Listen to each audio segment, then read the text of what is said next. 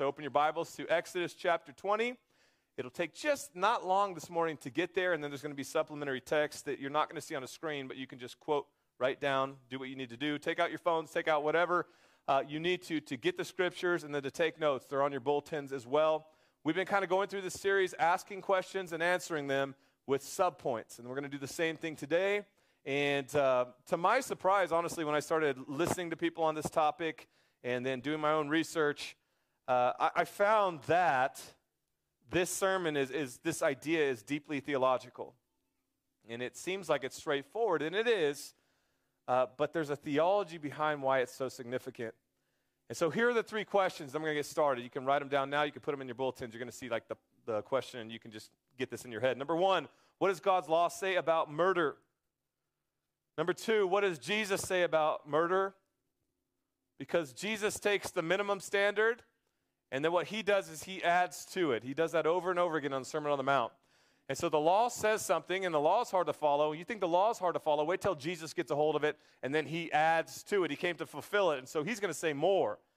And he's actually going to create an impossible standard that the only way, I'm giving away the sermon early, the only way we can meet the standard is if his blood covers our sin and we're walking in a new life with him. And so, what does the law say about murder? What does Jesus say about murder? And then here's the closing question How do we overcome a murderous heart?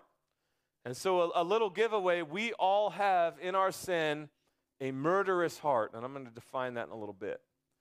Uh, but just to kind of give it some context, so we can see how big of a problem this is, even in a literal sense, not a murderous heart or uh, not even what Jesus' command is, but just literally murder. Uh, we, we have this idea that we're working towards a utopia in our world where we're self actualizing. And, and I've been trained in, in therapeutic process, and the starting point of therapeutic process in the secular sense, outside of the Christian realm, is, is just totally backwards. And the whole idea is that you're good and that we have to find the good in you. And so now there's this problem as a Christian. It's called the Bible. And the Bible says you're a sinner and that Jesus needs to save you and that he gives you a new heart. And so it's an inverted ethic uh, that we walk in. And so humanism has absolutely bled through all fabric of Western society. And then we're slapped with the reality of our sin right in the face. And we can't deny the fact that this utopia that we're trying to live in is actually getting worse and not better. And one of the evidences of that is murder. 1900s was the most brutal killing in the history of the world. 175 million lives were taken in the 1900s alone. And so what happened was this uh, because of our sin and because of technology advancing, we use technology to get a lot better at things, good and bad. One of the things we got a lot better at was really horrible, was murder. 175 million people in just this one century alone were murdered atrocities in humanity, really by four main characters, and you know a few of them, right? Hitler, Stalin, Lenin. These, these guys were absolute mass murderers. And so here's a little theological context to the concept murder is a demonic issue in the sense that God is the author of life and Satan is the author of death. In fact, Jesus is getting persecuted by men that want to murder him. And in John 8 44, he says this to these guys He says, You're like your father. Your father is the devil, and he's been a murderer since the beginning. And so we know the thief comes to do some things to steal, to what? Kill, and to destroy. And so that's theological. It's deeply theological. And so here's the first question. We'll go to the Old Testament. You can follow the supplementary text. Number one, what does the law say about murder? And it sounds kind of boring, but it's actually a super interesting conversation. The Bible is very clear thou shalt not kill. In our English Standard Revised Translation, Exodus 20 13, thou shalt not murder. And so, the, the thing that we need to understand is that the Bible gives a certain dignity to life. That if you walk in here as an atheist or an evolutionist, you might not have. And it, it's not that you don't want to have that dignity to life, it's just impossible because of the way that you understand life altogether. And so the Bible talks about life in this sense of intrinsic value. That there's an underlying assumption that our forefathers of this country, even if they didn't always operate in it, they, they possessed when they wrote the Constitution, that there is a unique value to human life. And so when the Constitution was written, it was this idea that we all have the right to life, liberty, the pursuit of happiness, and at the foundation of everything you do or want to be is the assumption that you have the right to live. Okay, so that's a biblical idea. It's an Old Testament idea, which is why it's so offensive to God when you don't value life. And so then here's a definition we can all walk in as we get started. What's the definition of murder in the Bible? Well, I think if you look at the different texts and the cross references, you have this one idea that comes from a pastor named Tony Evans that I liked. I thought, well, I'm going to use this one. He says the definition of murder in the Old Testament and the New Testament is this and you need to kind of write it down and then underline a word because there's one word that, that really encapsulates the idea. And it's the first word unauthorized. unauthorized. The unauthorized executions or slaying of another individual. And so, so simply put it, it's, it's this idea of homicide. That you don't have the right by your own determination to remove the life of somebody else. It's just simply not your decision to make.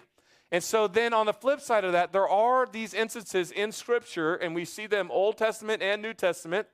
Uh, so there are these, these ideas of capital punishment. There are these ideas of authorized execution in Scripture. There are just wars. There's self defense. There's the government oversight of capital punishment. And so, for example, even in the New Testament, because we love to go, well, that's the Old Testament. Even in the New Testament, Jesus has thieves on the cross, these people next to whom were guilty as charged. And he never gives us the idea that they shouldn't be on that cross. But what does he say? He says, Today you'll be with me in paradise. But he understands uh, that the government has this oversight, and these people committed a crime, and there's a penalty for that crime. But, but the Bible specifically addresses this idea of murder as the unauthorized, unapproved by God use of taking an innocent life. And so you, you can't kill because you don't like someone or you don't want them to live. And it's always this idea that there's an oversight over it. It's not your personal whim to go take a life. That's homicide, that's murder. I heard a pastor say this week that it's really all forms of sides are, are, are ways that they're, they're ungodly uses of murder. So, so suicide, killing of self. Little caveat that doesn't mean you can't be forgiven, okay? But it's obviously not God's will that you would take your own life patricide, killing of a father, matricide, killing of a mother, fratricide, killing of a brother. I didn't even know there were all these sides. Soricide, the killing of a sister, infanticide, killing of a baby, parricide, killing of a relative, genocide, killing of a people, 1900s, 175 million. Feticide, the killing of a fetus, thou shalt not murder. You do not have, according to the sixth commandment, the right by God to self authorize. And so, so here, here's the bigger idea. Because, because you're different than everything else around you, there's a theology to it. And the theology is this, is what Scripture says. Because you were made in the image of who? Of whom? Is it who or whom? I don't know. Who cares, right? Who are you made in the image of? You can talk out loud. Let, us just all operate in this together. You were made in the image of God, right? And so if you're made in the image of God, then you would have no right to take someone else's life who's innocent, who's also made in the image of God. And when you choose to take a life, it's somebody that's made in the image of God, then the offense is larger than the life you've taken or the family that's devastated. The offense then is against who? It's against God Himself. Because God creates and God sustains. And of all the things that are damaging in secular culture, when it comes to this idea of evolution, one of the worst things about evolution is that, in a sense, you lose your dignity because, in the idea of an evolving species, then really all you and I are are very lucky animals or primates that have evolved through a process over tons of, you know, millions of years so that we can be the lucky people that have the intellectual integrity of now calling ourselves human. But really, we're just sophisticated animals. We're just lucky animals. And God's saying, no, that, that's not how it works. That when I created you, you were far more than just an extension of an inferior thing. It sounds political, but it's really, really not. Uh, the founder of PETA, and I would imagine there's some people that like PETA in church here today, but it's South Dakota, right? And I know that. So uh, PETA actually stands for something. Did you know that? It's P E T A. I'm not going to make a joke about that. I know you can sign, find signs like passing Groton and and billboards about what PETA really means, like people eating animals or tasty animals or something weird like that. But that's not where I'm going. I'm not going to make fun of it. But here's what you need to know the founder of PETA said this. This is his famous saying. He says this about humankind. He said, Is a pig, is a dog, is a rat, is a boy. That's what the founder of PETA states. A pig is a rat, is a dog, is a boy. And so the idea is that we're all kind of on this equal playing field. And then again, the problem with that is the Bible. And so think about this practically the value of human life. I, I have three kids and I have two dogs. Now, my kids are all teenagers, and so we don't always get along. There's tension in the house. They're kind of getting ready, especially the oldest, to, to fly the coop. And it's not that we always get along, but there's a deep love and affection for one another. And there's still, even though I have one that's just literally on the cusp of adulthood and who is, you know, 18 going on 35, he's got it all figured out in right, life, right? even in the midst of that, that's still my boy. And, and how many of you would just concede this reality, reality of the value of human life? If there's a house fire in your house, and you know, I don't know how many kids you have, but let's say you have three kids and two dogs. I, I have three kids, and I have Rocky and Rambo. We need them after Stallone movies, and they're about collectively together 10 pounds total, right? They're these little weasels, and they look like hamsters, the, young, the littlest one and there's a house fire in my house. Now, I love my dogs. I don't love them as much as my wife does. I, I definitely don't love them as much as my middle child does, but I love my dogs. And uh, if there was a house fire, I'd want to protect them. But if it came between, are you tracking? If it came between child A, B, or C and Rocky and Rambo, then I'm hoping that the Disney movie is true. All dogs go to heaven. I don't, I don't think it is, but I'm hoping that they have something in the future because guess what? They're going to be burned. I mean, I'm not going to rescue them at the cost of the sanctity of human life. And, I don't think you would either because you know something that I know that, that human life is different. All right, I'm going after the family first, probably the TV second, maybe the dogs third. I don't, I don't know. Right? But there's a value in human life, and God talks about that. Because human life has a high value, it's given by God himself. And so here's why murder is wrong you have this stamp of God on you, and you're not a part of the animal kingdom. And therefore, to murder in any form of attack is an attack on God. And to attack an individual on any level is attack on God because God. Uh, because the individual bears the image of God in their life. And the Bible talks about this. Genesis 9 6, if you like to move quick, it says, Whoever sheds the blood of man, by man shall his blood be shed. For by God, man made man in his own image we have this image oppressed upon our heart. That we have a divine plan, a divine purpose, a divine pattern. So that's why things are wrong that we take aim at that are controversial. So let's go there. Abortion. Now, as a caveat, if that's something that you've had in your life, I'm not condemning you. We're all sinners. We've all done things that we regret. Or maybe you walk into this place, you're, you're not a Christian, or you're still young in your faith, and you don't even see it as wrong.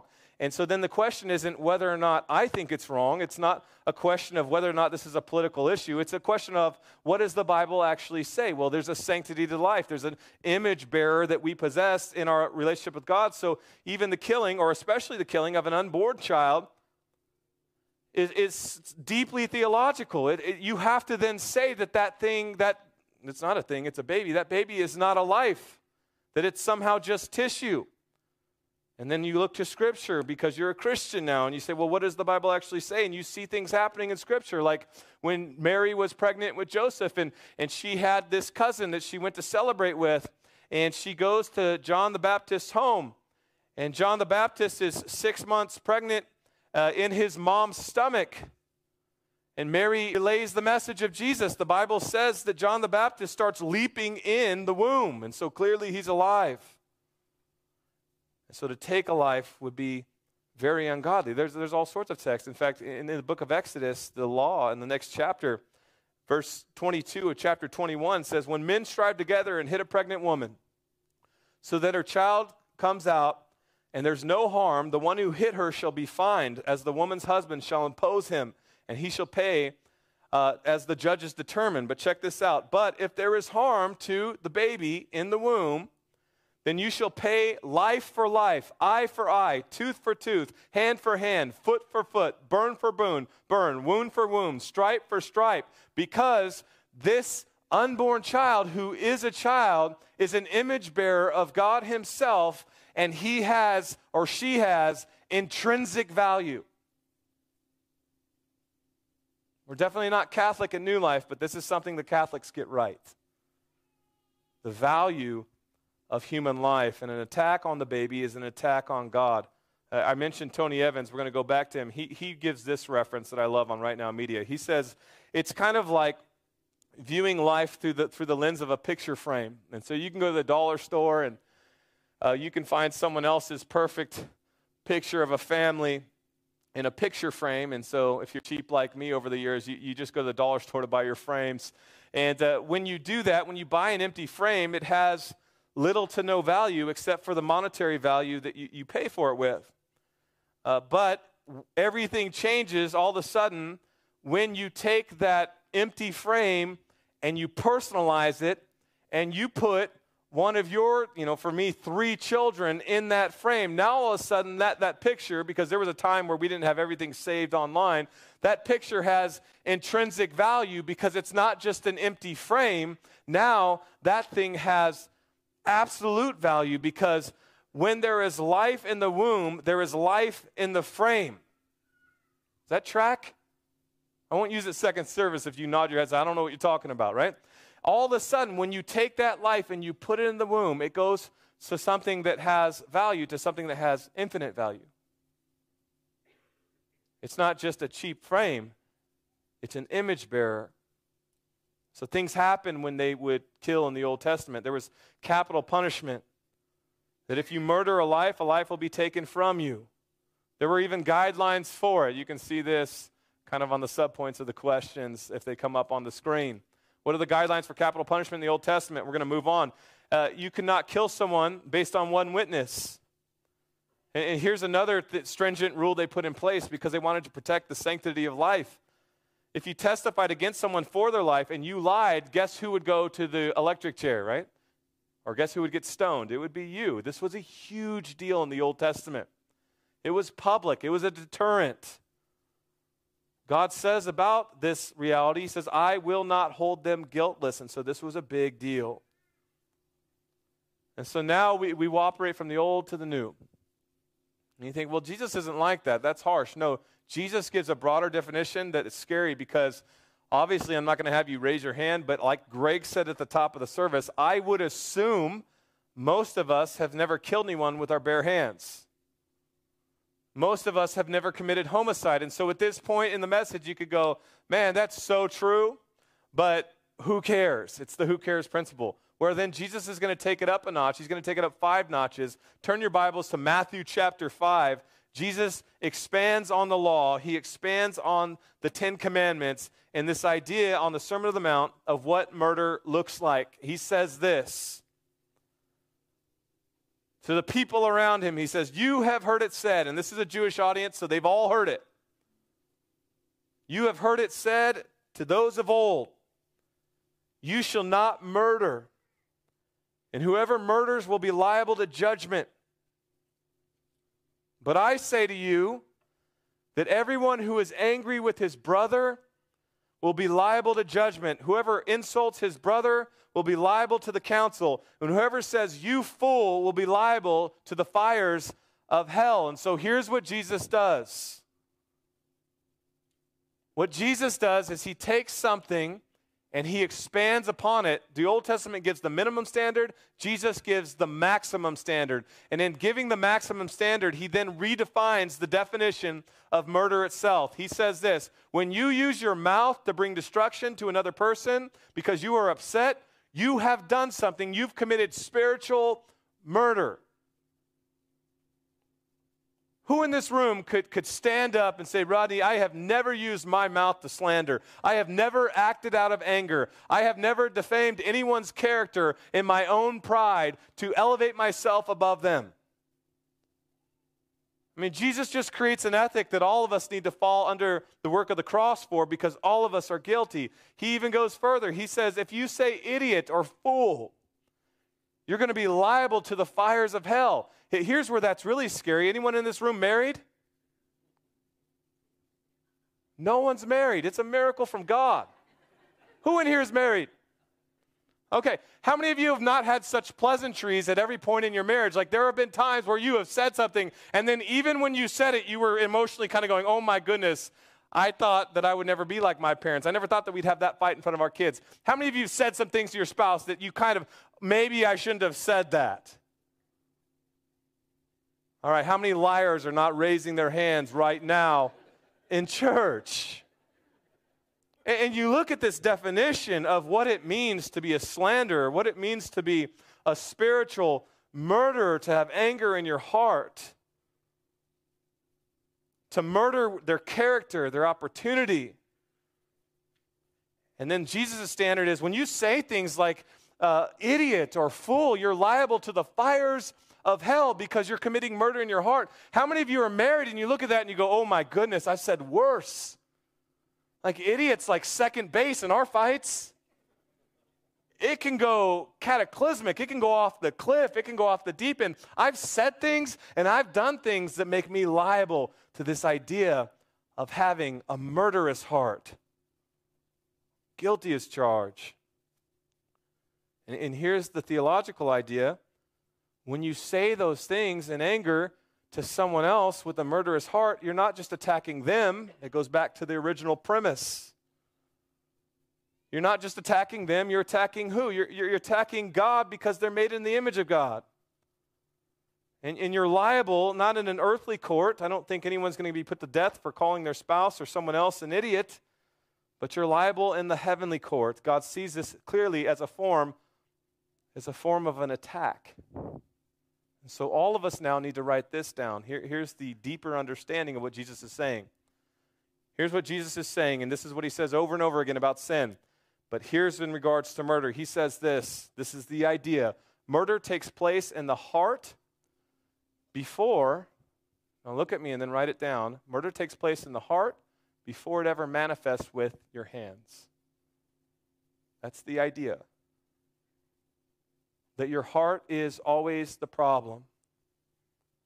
Jesus is saying to Pharisees, but he's saying to us, he says, You're not guiltless simply because you haven't had your finger on the trigger.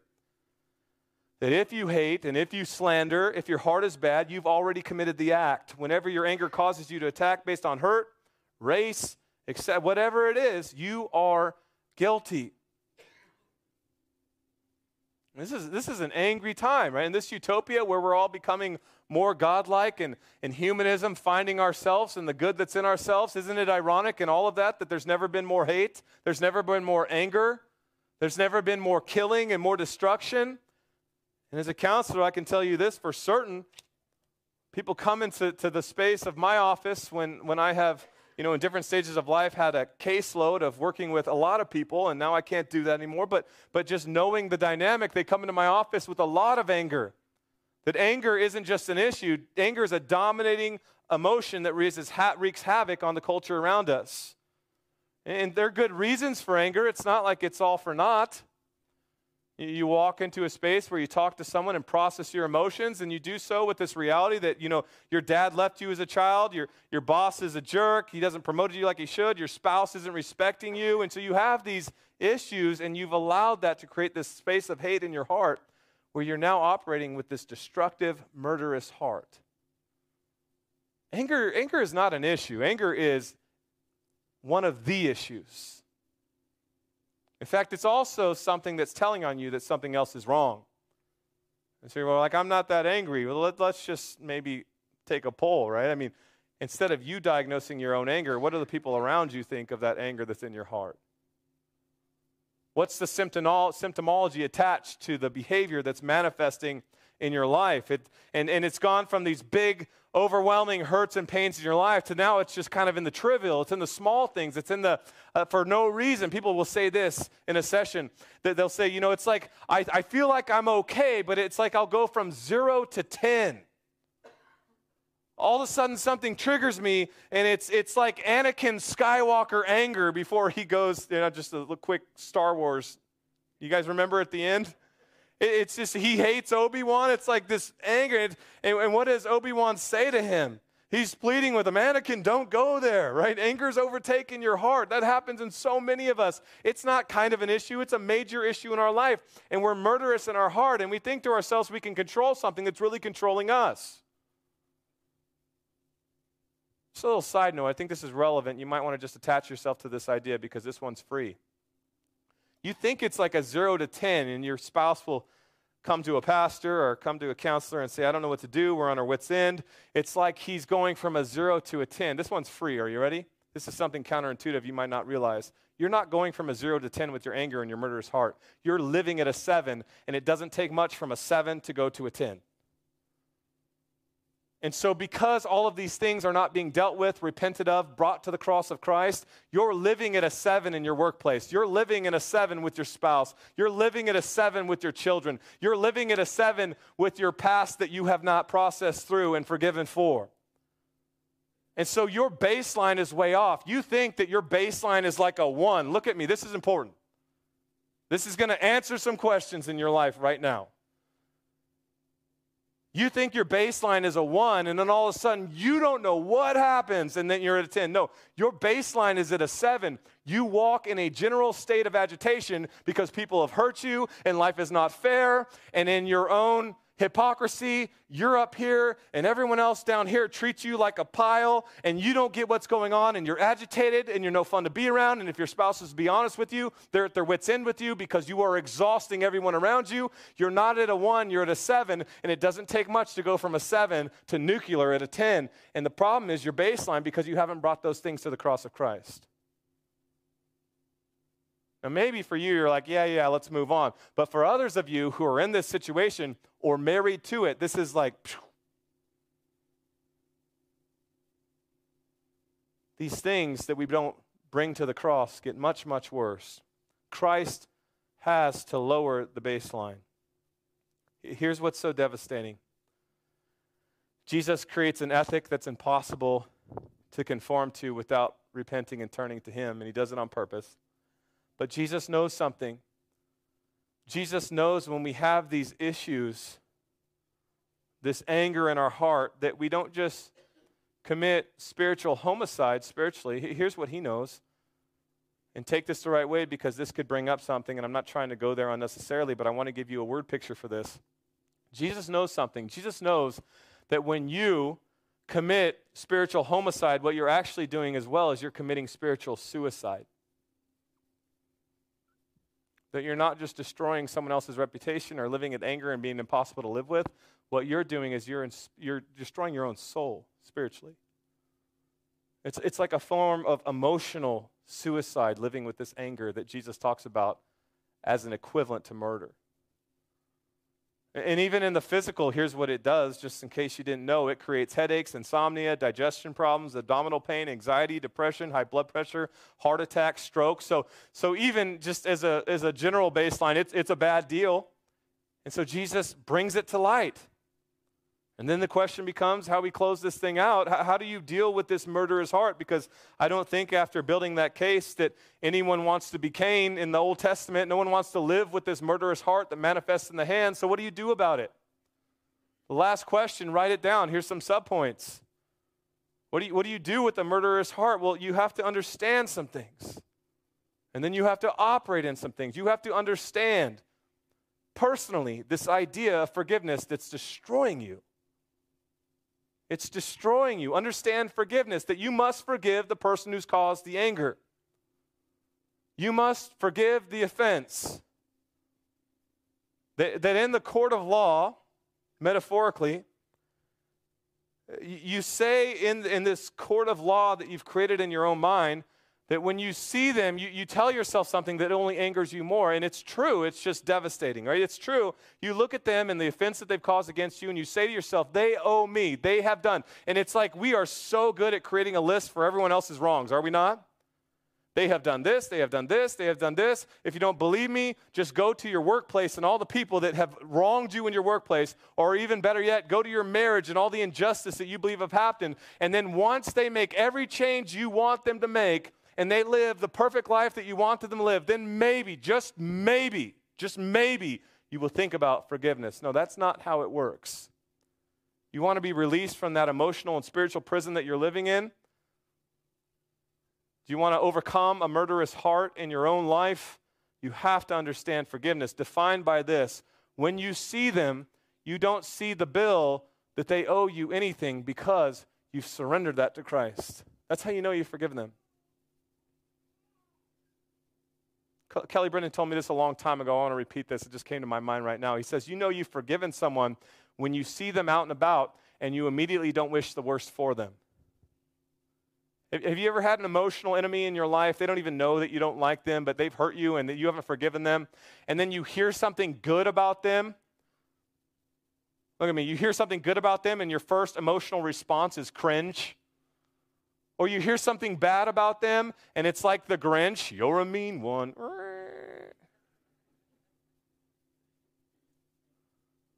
You haven't forgiven anybody. You haven't forgiven anyone. If they're still alive, release them.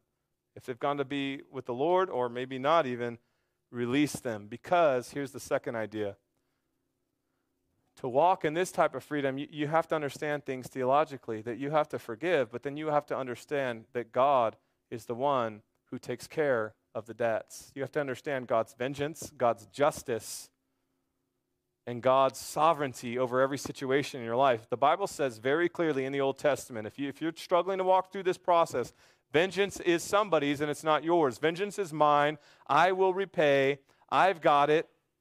James 1 says, The anger of man does not accomplish the righteousness of God. And when vengeance is yours, all sorts of things wreak havoc because that's not the design. Here's something else. Just hold on to this idea as well. How, how do you walk through this process? Then, I, for me, that this has been incredibly healing. That every offense against me has served, us a, has served a purpose within me. I like that. I just came up that at the top of my head. That every offense again, against me has served a purpose within me. Every offense against you has served a purpose within you. And so, how do you overcome these things? How do you overcome a murderous heart? That this is what you do. You understand God's kingdom purpose in your life, that these things aren't in vain. That God knows the injustice and that you don't have to fight like we sing about in church. You don't have to fight your battles. And that every main scripture uh, reference to a person who's used powerfully in the kingdom of God has a common denominator that all of us, all of them have been through stuff. Moses was treated unjustly. David was treated unjustly. Joseph was treated unjustly. Paul was treated unjustly. All the people who are the main pillars that hold the faith up, they all went through stuff. They, they had a kingdom purpose within the process. And that stuff that happens to us is doing stuff within us.